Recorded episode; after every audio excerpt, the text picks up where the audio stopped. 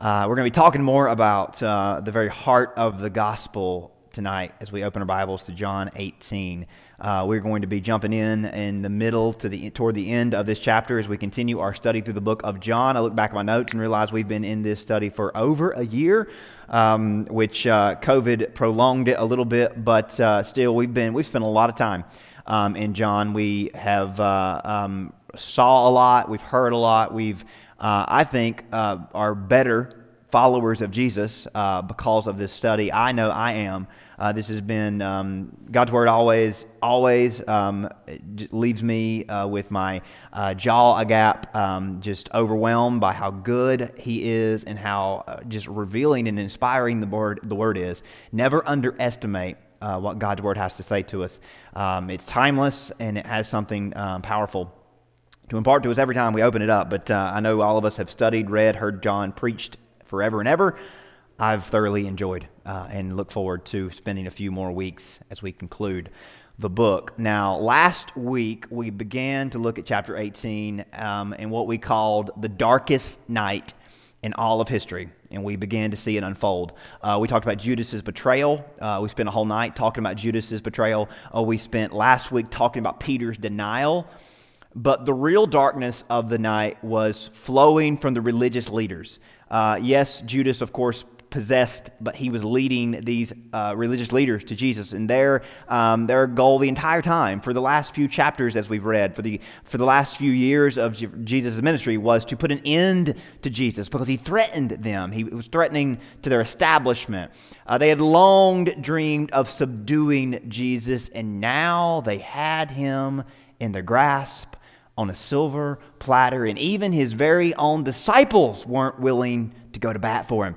Uh, when it push came to shove, they all left him. And even Peter, who we thought at first was defending Jesus, was not really defending Jesus. He was just defending himself and would go on to deny Jesus when it got a little hot. Now, Jesus, of course, had foreseen and God had allowed all these things to take place to set the stage for the day to come. Uh, the darkest night would be followed up by the darkest day. And no, we might would imagine, well, all that went going on. When is Jesus, and of course, many of his followers anticipated, when was Jesus going to put an end to this ambush and reveal his power as they had saw it teased out in miracles? When was he going to end this darkest night and bring the celebration of his kingdom and all the pomp and circumstance? But rather, the darkest night led to the darkest day. And as we said last week, the darkness brought out the worst in everyone. Uh, we see it even from people like Peter, who we thought would be there to the end. He even said, I'll be there to the end with you, Jesus. Nobody will get in the way. Uh, no one will keep me from defending you. And of course, that didn't prove to be true. So the darkness brought out the worst in everybody to bring out the best of the only one who could save the world.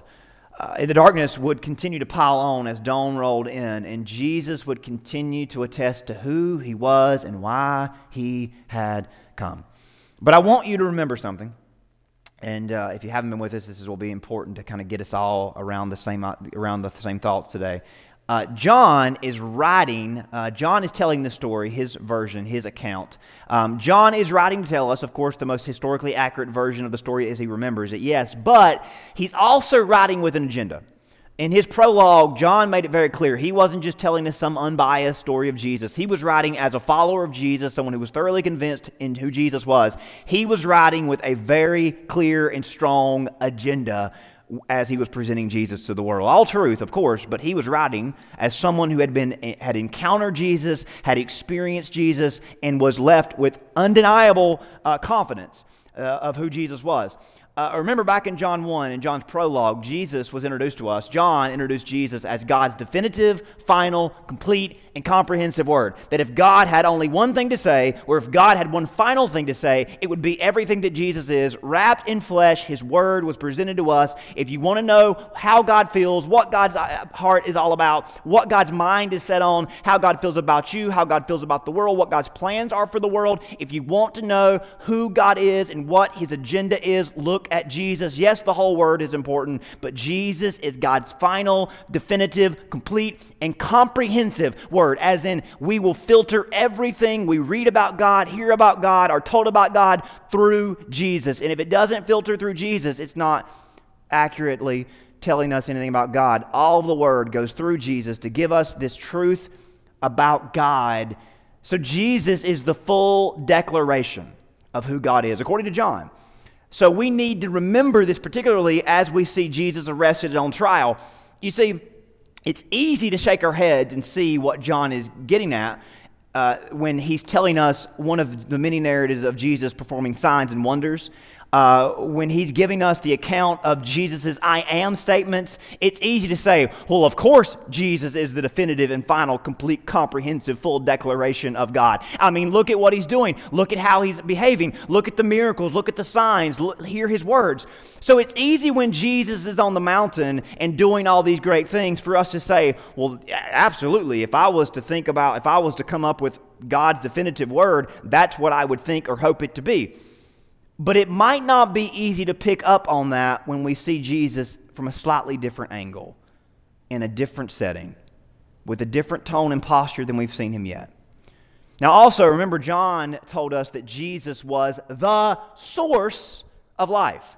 All things were made through him, and without him is not anything made that is made. So, Jesus is the source of life. In other words, Jesus is I am as a man.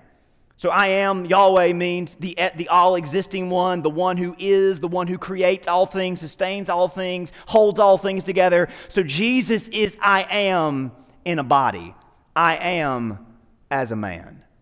Again, it's easy to say, well, of course Jesus is when he's demonstrating his I amness before diseases and storms and death. But what does that look like when he's on trial? It may be different than we would have anticipated. John also told us that Jesus was light into darkness, light into darkness that could not be overwhelmed or apprehended or diminished. Just not just any light, but one that would always drive out darkness, would never waver and not be and could not be quenched. On this darkest of nights and into the darkest of days, you would think if Jesus was the light that John spoke of, that he himself spoke of, that this darkness would be cast out in a minute. But that wasn't the case. And on this day, we see more specifically what kind of light Jesus was and Jesus is. We think about heaven being a place where there is no darkness and where there is illumination from end to end. And the Bible tells us that is what heaven is like. But earth seems to be the opposite. Our universe seems to be default at darkness. And even the brightest lights only exist against the backdrop of black. Now, that might be because of the fall. It could be for some other reason that goes beyond my mind. But think about all the iconic images of space that we've seen that NASA has given us. All those glorious, bright, amazing lights against a backdrop of pitch black darkness. And we marvel at the lights because of how great the darkness is behind them. And the light is so concentrated and so outstanding and stunning, part and course, because of the depth of the black and darkness that's behind it and all around it. Every celestial body, stars, moons, and sun, they stand out in stark contrast to the vast, vapid depth of space. Now, we might be tempted to focus on the black backdrop, but we should never underestimate what the star might be producing in spite of its surroundings. And I promise we're going somewhere with this. Because when we think of Jesus being the light, we think of a bright room where there is no darkness at all. But we're about to see him enter a room that is pitch black. Yet his light is not diminished at all. And maybe this was the point all along. Maybe this was the end game he always anticipated. This black backdrop, so that his light would be the most potent and maybe even the most blinding to his enemies. Consider the sun. At any moment, in every second, the sun emits 386, yes, that's septillion 26 zeros after the 386. So I'll let y'all write that down and look that on paper because that's a big number, right? 26 zeros. The sun emits 386 septillion watts of energy every second. That's a lot. Most of that energy goes off into space. But about three quarters of that, only three quarters of that, even makes it to Earth. 174 quadrillion, that's 15 zeros. So compared to 26, not a lot of zeros. That's a lot still. Quadrillion, 174 quadrillion watts get to Earth. The rest of it is just lost into space. It goes to Mars and Mercury and all those other planets, but what do they need it for? We need it, and when we use it, not that much though. Now consider this God's Son placed in the middle of darkness, a light shining into darkness, and realize he wasn't in an inferior position, but rather in an opportune one, one that he wanted to be in and planned to be in. In this courtroom, and a few hours later, suspended over a hill when the sun would quit shining. In order to make known once and for all that his light was the greatest, the source of all living things. So maybe when we see Jesus immersed and up against such a dark day, we might fully appreciate the light he brings to our world. Because when we see all hell break loose against God's Son on this Good Friday for us, but on the current during the as it played out, it was not a good day at all. But when we see God's Son up against the darkest of black drop, backdrops, we might fully appreciate the light He's bringing our world. When we see and feel and hear how He handled the darkness that was coming against Him, we might hear and feel and see the roar of heaven rush past us. And again, John tells the story with an agenda. Remember, we spoiled the story and looked at the end early on in our study. John says, I'm writing this so that you may believe that Jesus is the Christ, Son of God, and by believing in him, you may have life in his name. So John's telling us, I'm writing this story so that you might be convinced that he is the light of life and I want you to, when you hear this story, I want you to understand what He is offering you and what only He can offer you.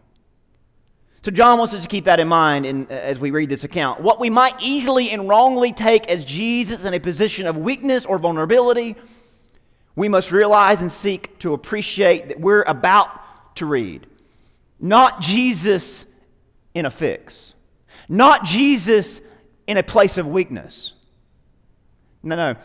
This is less Jesus on trial and more the authorities of Ju- Jerusalem and Rome on trial as the sun unleashes its full array of light and power.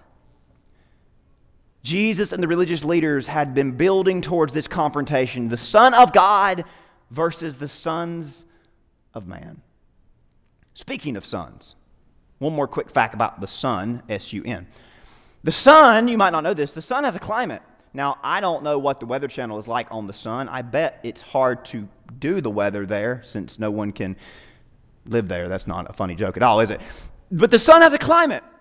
And there are solar storms and there are solar flares. And when a solar flare occurs, get this 10 octillion, I promise I'm done with all this physics stuff, but I have to do it every once in a while to keep my brain fresh. 10 octillion 27 zeros. 10 octillion. You didn't even know there was anything, anything past trillion, did you? I, you know, no, most of us don't, right?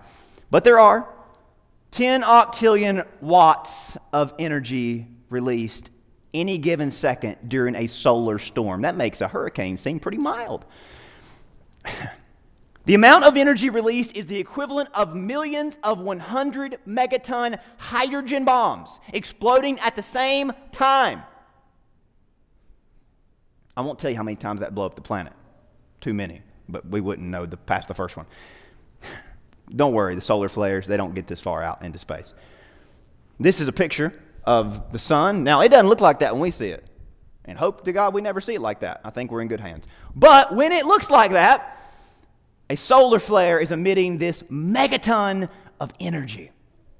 Now, think of Jesus being on trial as a prepared solar flare wherein a megaton of God's power is about to be released. And oh, that we could just receive a small jolt of it. How different we might be. I think it's a good idea. Uh, uh, that's a good idea of what we're about to witness as we read this account of Jesus before Pilate. It's too good, it's too rich for us. We'll find ourselves more often than not thinking, how could he act as if he had ice water flowing in his veins as he faces such turmoil and conflict? Now, in the middle of John telling us about Peter's denial, he mentions that Jesus was brought before a kangaroo court of Jewish leaders, an impromptu, halfway gathering of the Sanhedrin. Matthew summarizes that middle of the night court session like this They spit on his face, they struck him, and some slapped him, saying, Prophesy to us, you Christ, who is it that struck you? So, in the middle of this kangaroo trial, they begin to mock him and they begin to hurl insults at him. They begin to spit on him and they even go as far to slap him. Now, this just wasn't an instant. This went on all night long because they had to wait for Pilate to open court at 6 a.m. So, from around midnight to 6 a.m., they pummel Jesus. And then they get tired and have to go to bed. So, they send him to spend the night with all of the thieves and robbers in jail. And of course, the Roman guards, they look forward to seeing new people brought into custody. Now, the men who were holding Jesus in custody were mocking him as they beat him. They also blindfolded him and kept asking, Prophesy, who is it that struck you? Can you imagine this cold heartedness? And do they even know what they're doing or who they're doing this to? They said many other things against him, blaspheming him. Can you imagine? He was oppressed, he was afflicted, yet he opened not his mouth. Like a lamb led to the slaughter, he was silent. What, do you, what could have his motives have been? Why would he react like that? but we've not seen anything yet. Matthew catches us up and says, When the morning came, all the chief priests and elders of the pre- people took counsel against Jesus to put him to death. They bound him. They led him. You know why they led him? Because he couldn't walk after six hours of being beaten. And they delivered him over to Pilate, this lanky, unassuming carpenter a threat? Pilate wouldn't believe it. We're about to see how that encounter goes down. John 18, verse 28 Then they led Jesus from Caiaphas to the praetorium, and it was early in the morning. But they themselves did not go into the praetorium, lest they should be defiled, but they might eat the Passover. Oh, at least they're being religious about this. Pilate then went out to them and said, What accusation do you bring against this man? They answered and said, If he were not an evildoer, we would not have delivered him to you. Wink, wink. Can you just help us out? They answered and said, or verse 31, Then Pilate said to him, them, You take him and judge him according to your law. Therefore the Jews said to him, It is not lawful for us to put anyone to death.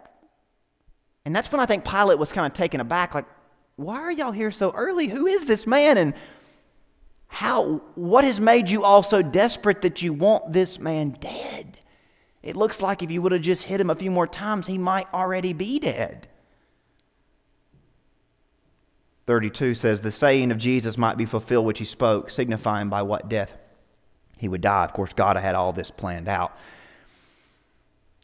A few things here. These pieces of work wouldn't even go into Pilate's quarters because they were afraid it would make them ceremonially unclean all the while dragging a man already bleeding out. They were worried about continuing the Passover celebration, having just sacrificed their lambs the night before, willing to commit this sin against the Lamb of God. Now, this sets up a pretty dramatic sequence in which Pilate is always going in and out of his judgment seat, taking, talking to Jesus inside, going to the Jewish leaders outside, in and out of the darkness, in and out of the light. It's such a dramatic sequence. They did not want to get their hands completely dirty, hoping that Pilate would do their dirty work. They didn't want to get Rome's attention. They wanted Rome to help them. Of course, they usually were very much against Rome, but not this time. They knew that Pilate wouldn't care about their religious reasons for wanting Jesus dead, so they had to peg him with a political charge. So they accused him of sedition, treason, insurrection against Rome. And now Pilate has to listen because he's put there to keep the peace and to protect Caesar and Caesar's throne and his own throne, of course.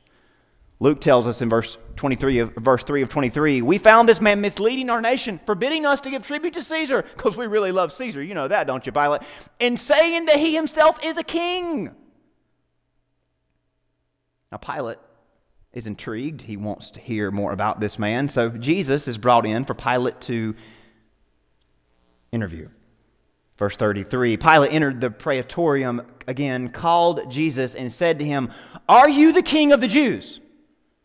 I mean, he just gets right to the point. I've heard the Jews talk about a Messiah, a king coming one day. Are you the one that they are waiting for? I mean, you've really made these guys mad, so you must not be on their short list of would be Messiahs. But apparently, a lot of people like you, Jesus.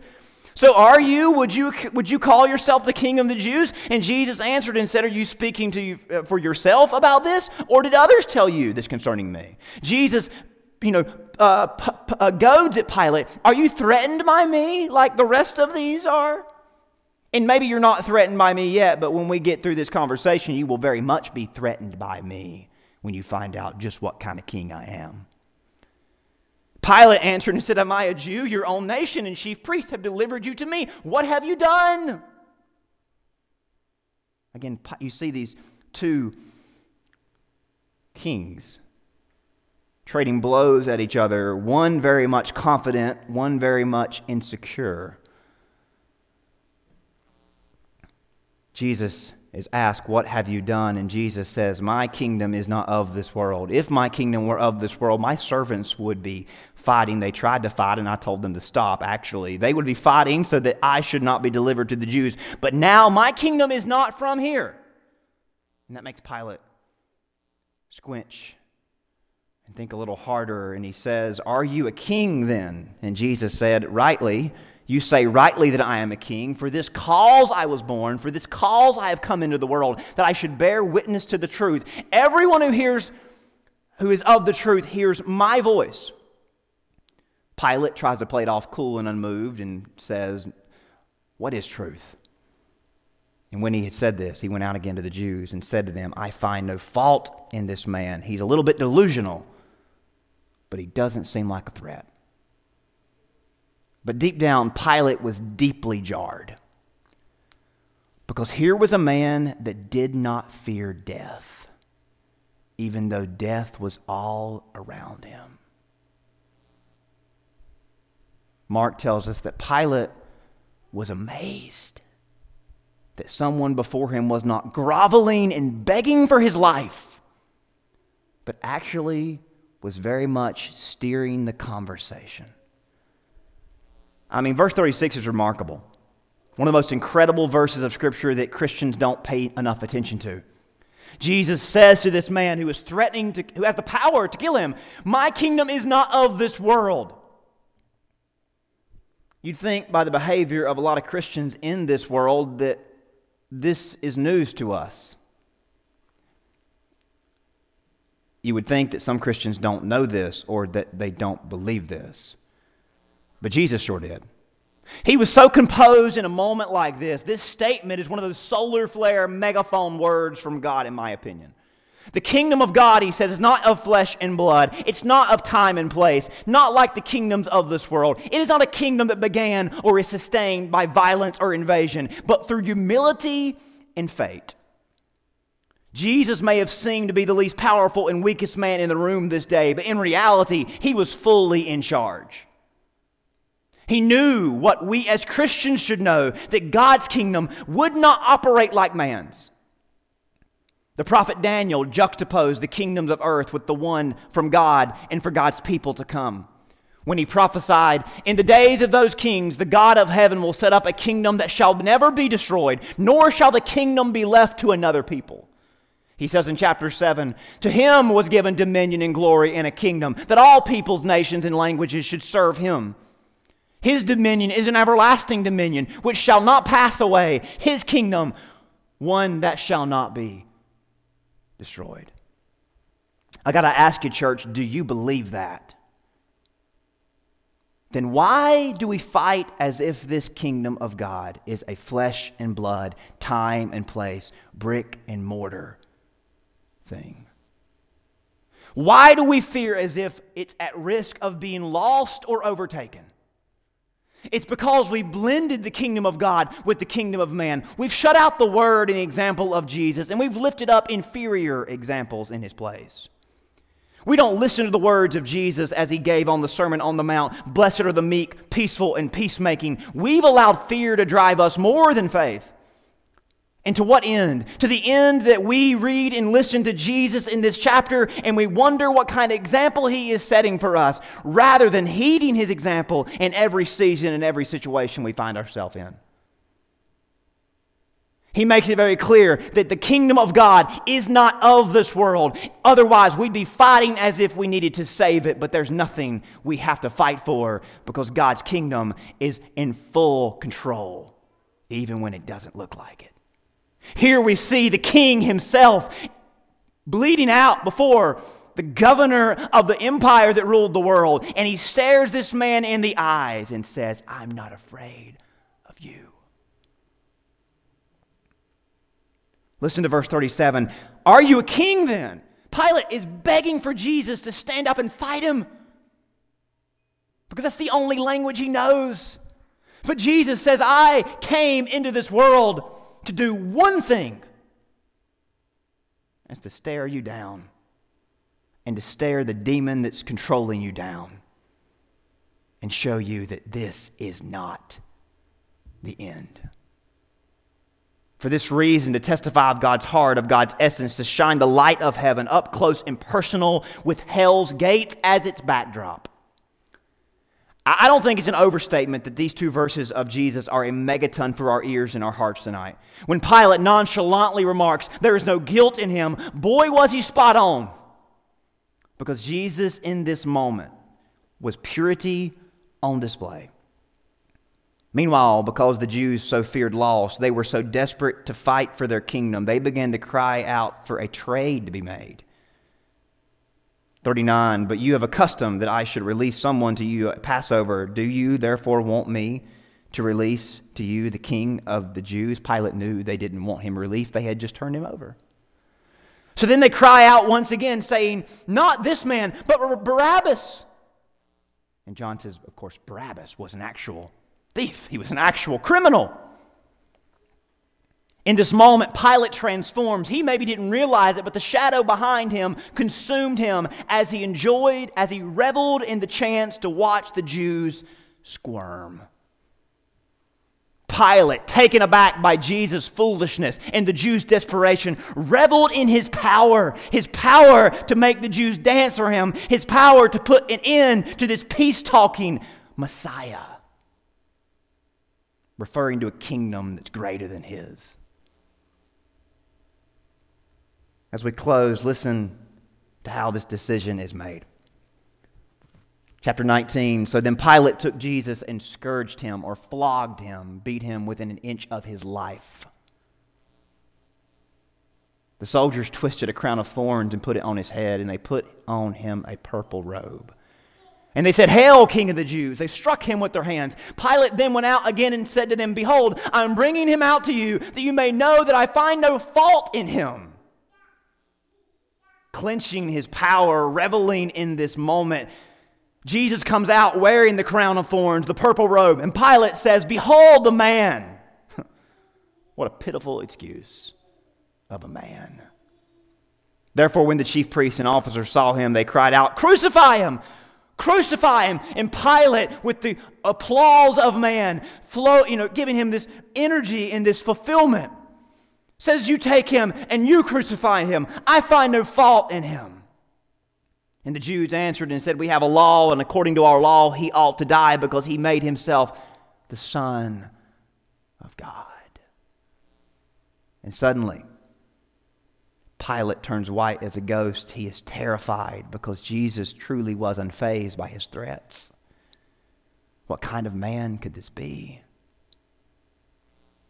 Verse 9, and he went into the praetorium again and said to Jesus, Where are you from? But Jesus gave him no answer. He looked in Jesus' eyes and he didn't just see fearlessness as he had before, he saw power. He saw the eyes wide up of a man who had absolute, in control power. And Pilate began to downplay it, but he trembled in the presence of a king. He saw the fire and light of heaven and did not know what to do. Pilate, just a puppet of the devil, now realized he too was on a set of strings. He says, Are you not speaking to me? You do not know that I have the power to crucify you, the power to release you. Insulted and enraged, at this point, he was ready to wash his hands of such a cra- crazy, deranged person. But Jesus says, You could have no power over against me unless it had been given to you from above. Therefore, the one who delivered me to you has the greater sin. Jesus reveals to Pilate that he was actually calling the shots the whole time. And though Satan thought he was in charge, he too was on a leash. The leash of darkness had been strung out across that night and day, but Jesus, biding his time, was about to rein it all back in. Because what seemed like a coup against the King of heaven was really just Jesus setting a trap for every accuser from every corner of the earth to point their finger at the only one who was truly innocent. Pilate, just a cipher for the enemy like Judas, Jesus was drawing him out for one final one on one showdown. He was going to take it, take this battle to the edge of creation, the gaping wound where sin and death roared loud. And there, he would unleash the full strength of heaven's roar, a solar flare of heaven's light that would cast out darkness forever. As the battle of all time would unfold on a hill called Calvary. Don't miss next week for part two. Me pray for you. Father, it is a humbling thing to hear this account. It is a truly overwhelming thing to see how you held your composure before all of the enemies of hell as they threw every dart, as they aimed every weapon desperate, bloodthirsty to put an end to your reign. Not knowing, foolishly, not knowing that you were manipulating it the entire time, setting a stage to where you would once and for all put an end to the enemy's power. Sin and death would be taken to a cross, and the light of heaven would put an end to that darkness. Father, thank you. Thank you so much that we can sit on this side of the story and we can marvel at Jesus' glory. To know that this kingdom that we are inheriting and that we are headed to is not of flesh and blood. It's not for us to fight because it's already been fought for and won. We have nothing to fear, no one to fear, because our King is fully in control. God, we thank you. We are humble before you. And we thank you for all that you've done and all that you are going to do. We ask this in Jesus' name. Amen.